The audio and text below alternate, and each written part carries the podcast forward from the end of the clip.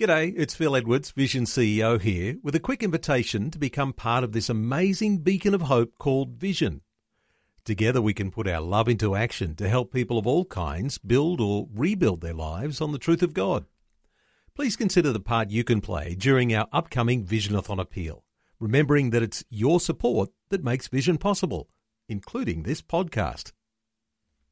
This podcast is made available by Vision Christian Media thanks to the generosity of our supporters. Your donation today means great podcasts like this remain available to help people look to God daily. Please make your donation today at vision.org.au.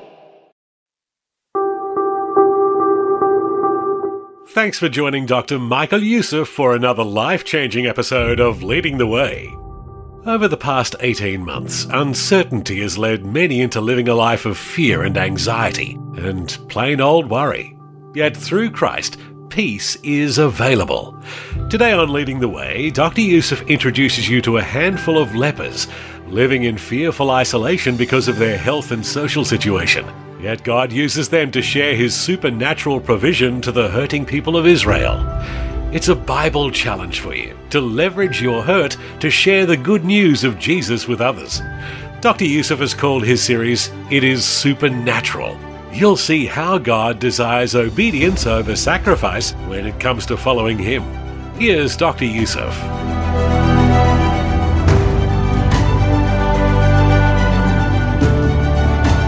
Back in 2003, when the United States invaded Iraq, one of the government officials said that we are going to drain the swamp of terrorism in the Middle East. Well, we know what happened. But in the past several decades, leading the way has been embarking on a much more effective mission, on a far reaching mission. And our mission is to free men and women from the brutal dictatorship, not of a man, but of Satan. To free men and women from the enslavement, not of a system, but of sin.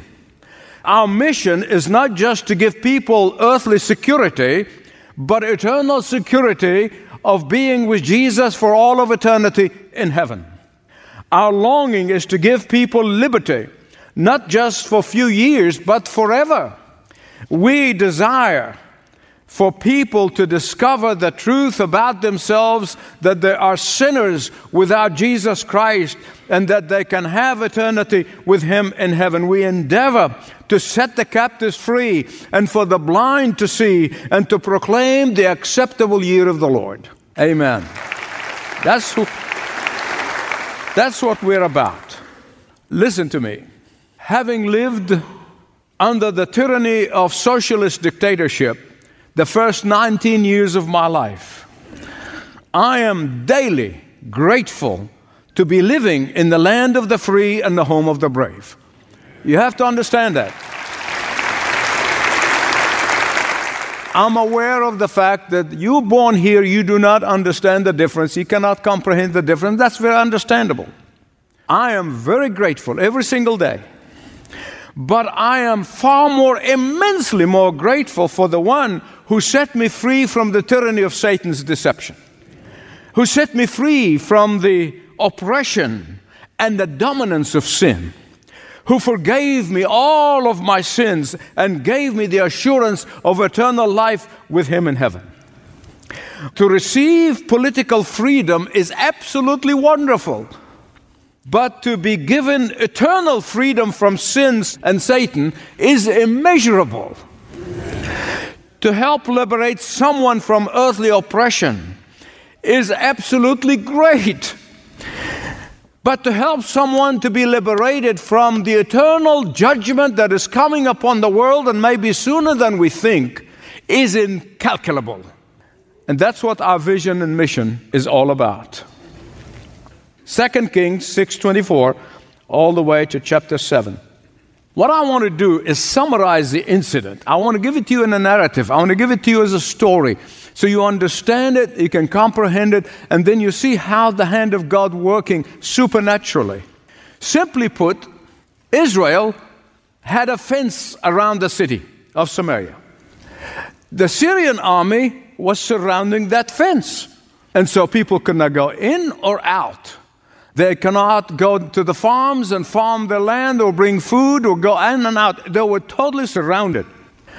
The king of Syria wanted to kill all the Israelites by starvation. That was the purpose of surrounding it. Life became not just unbearable, in fact, death has become far more better option than life. But through God's man Elisha, God announced good news to the people of Israel. What is that good news? He said, The day is coming of their liberation. That day is near. The day of their salvation is near. The day of their freedom is near. But as often the case, the skeptics and the cynics, they made fun of the Word of God. They made fun of the prophet of God. They made fun of Elisha's prophecy. It's always the case. You see it all over uh, the place today. The hard hearted and the arrogant always, always mock the good news. Always mock the good news. So the general of Israel's army, this is not the Arameans, Syrians, no, no. This is the general of Israel's army, the big shot. He made fun of the good news when he heard that announcement. Verse 2 of chapter 7 Is God going to open the windows of heaven and send food? To that mockery and insult, Elisha said to the great general, Yes, he actually, in a manner of speech, he will open the windows of heaven and we're going to see food falling down, but you're not going to participate in it.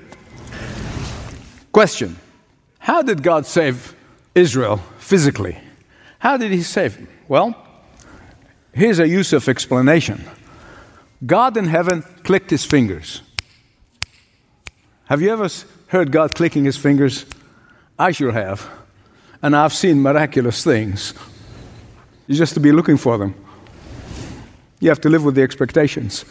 God clicked his fingers, and what happened? Terror and fear came upon the hearts of the Syrian army who were surrounding Israel. And man, they ran like jackrabbits.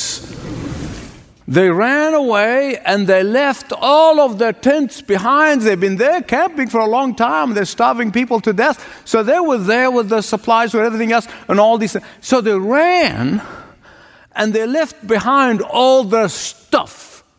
But there was even a bigger problem at that moment in this incident, right after the Arameans fled. Oh, but the people of Israel, inside the walls of the city, they did not know about it. They did not know about it. They still think they are besieged and the city is surrounded. They had no idea that they already ran back like jackrabbits.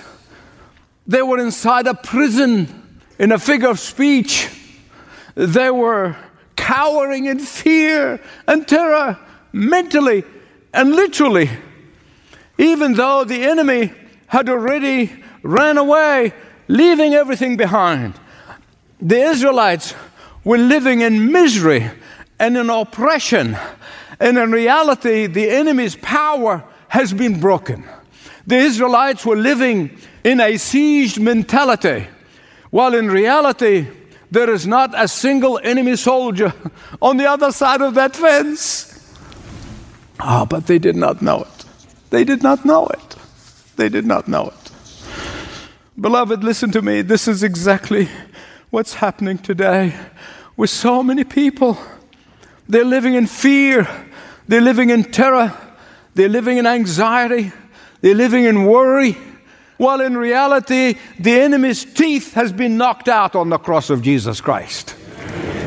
When Christ was lifted on that cross, the siege of Satan's power has been lifted. And yet, millions of people today don't know it. 2,000 years ago, God rendered sin and death to be powerless over the believer.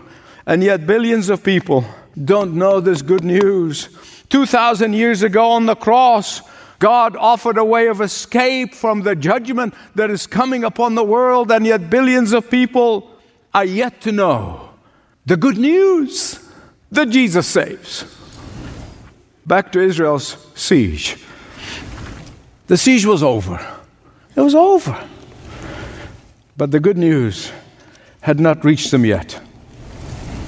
How in the world would God communicate to his people this good news?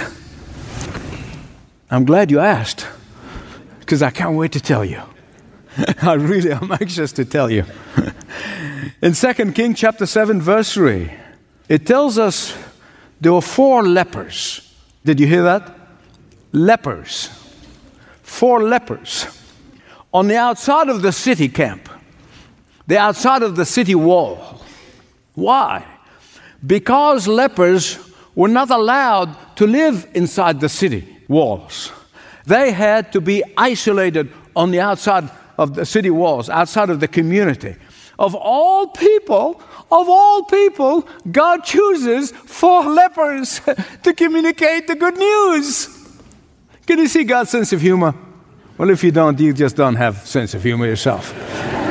I do. There are many times I'll be reading the Bible and I'll laugh. I say, Lord, it's amazing. You're amazing. God used the most unlikely people to help save the nation of Israel. Now you have to understand, back then, the lepers were excluded from the rest of the community. Lepers were repugnant to a Jew. Uh, lepers lived lives that are really like living death. Why?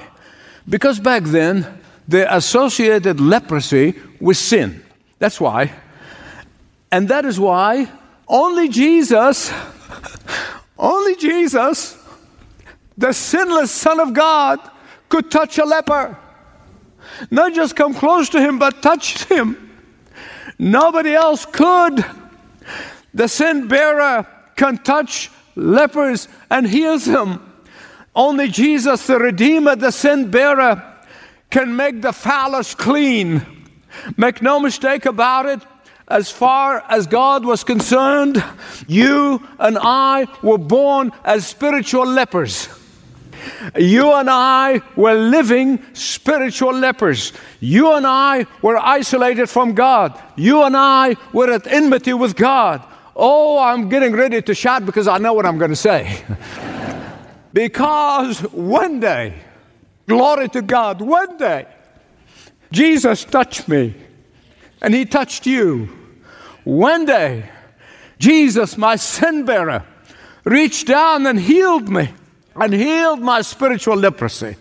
One day, Jesus, my sin bearer, touched me and he set me free from sin and death. One day, Jesus, the sin bearer, touched me and told me that he loved me. One day, the sin bearer touched me and told me that I'm no longer a slave to sin. One day, Jesus, the sin bearer, touched me and told me, Today you are my son. And I know he did this to all of you. One day, Jesus, the sin bearer, touched me and he bound my broken heart. One day, Jesus, the sin bearer, touched me and he told me that his father from now on looks at me through the prism of Jesus. And therefore, he sees me as if I have never sinned. You want to give glory to God?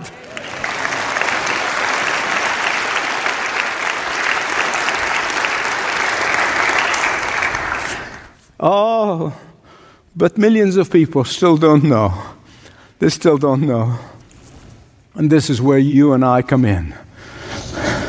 Just as somebody told you the good news of the gospel, you need to tell everybody the news of the gospel. Back to the scene outside of the city wall, four lepers.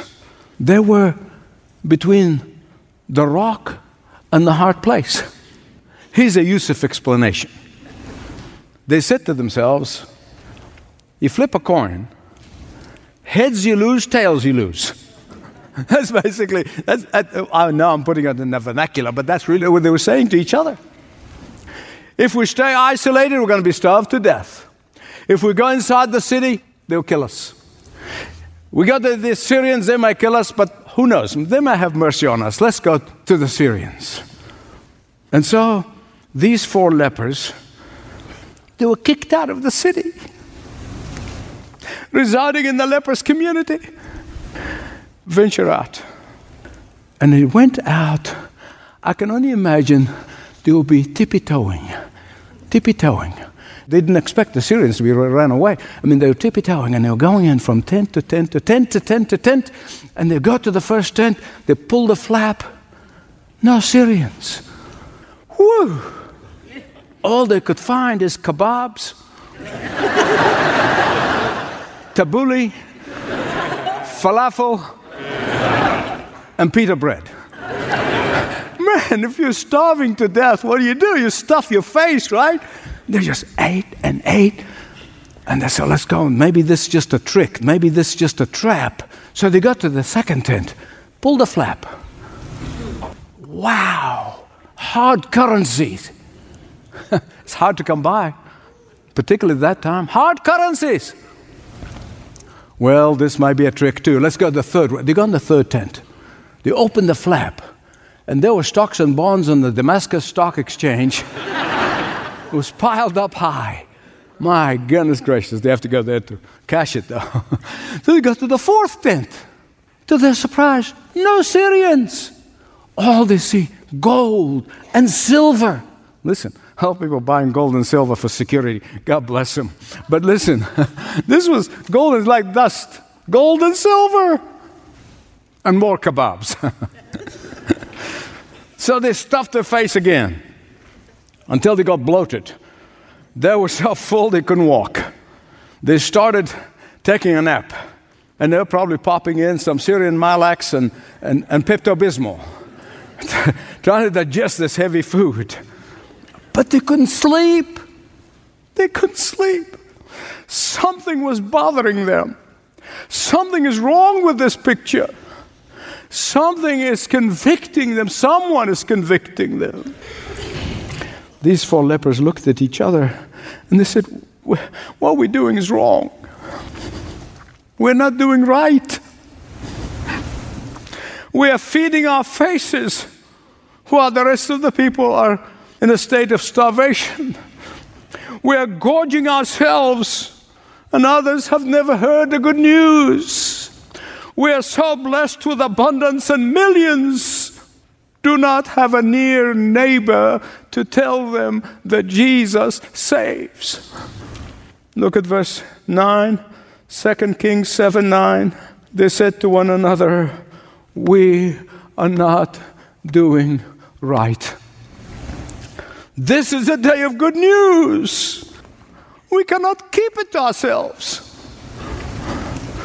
I want you to think with me, please think with me for a moment. These were lepers. They would have had every excuse in the book not to share the good news. They could have said to themselves, Why should we share the good news with them? These people, they hate us. Why should we share the good news with them? These folks threw us out of the city wall. Why should we share the good news with them? They have rejected us. Why should we share the good news with them? They don't deserve it. I got news for you. I did not deserve it. You did not deserve it. But God's grace gave it to you anyway. Amen.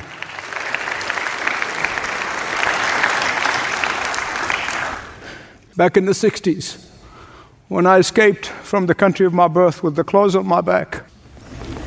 I wanted absolutely nothing to do with that part of the world. My wife would testify. That was the absolute truth. Wanted nothing to do with it. But the love of Christ compelled me. The love of Christ motivated me. The love of Christ induced me. The love of Christ prompted me. And I look back on these four lepers, like most Christians in the West, they could have had some rationale as to why they don't need to share that good news. They really could, and they could have rationalized it in their minds. Oh, they could have said to themselves, and now you understand that I've been listening to people What we need to do first is to get a course on self esteem. After all, we need it, right? We need it. If anybody needs a course on self esteem, we do. What we need to do first is to go through a program of how to handle rejection. We're going to be rejected, so we need to go through a course on handling rejection because we're going to face it. What we need to do first is to go to a seminar. Oh, that word drives me nuts. on how to handle difficult relationships because we're going to face it. Oh, what we need to do first is to get a class on how to eat Syrian food without putting on weight.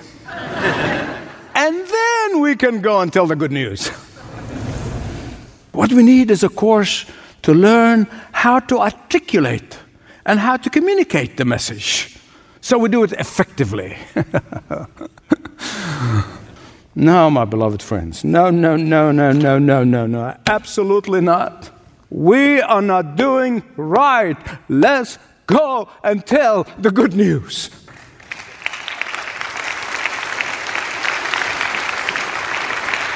Now, the rest of the story.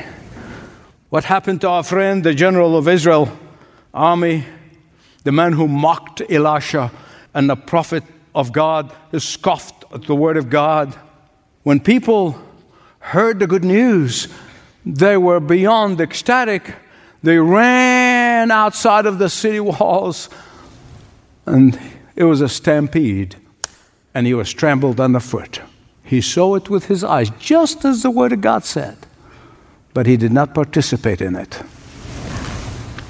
Listen, I'm grateful to belong to a church that take the gospel to 3.9 billion people in 26 of the most spoken languages of the world. I'm grateful for that.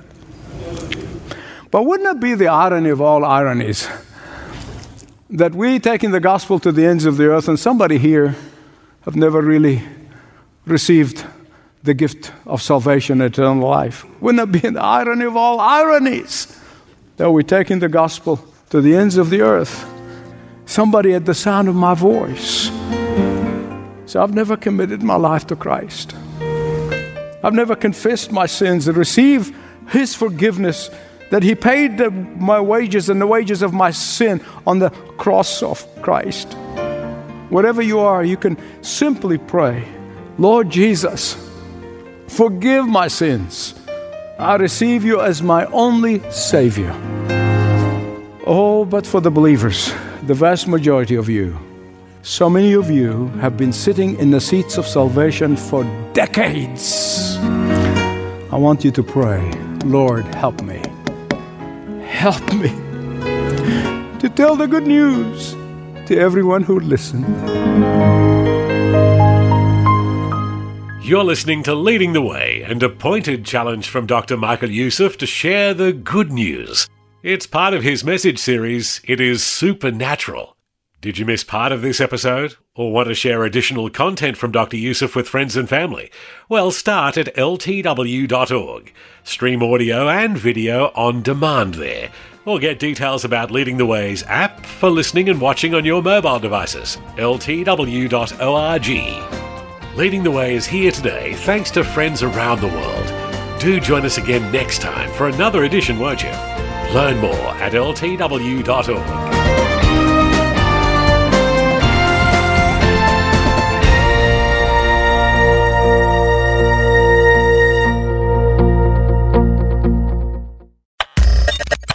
for taking time to listen to this audio on demand from Vision Christian Media.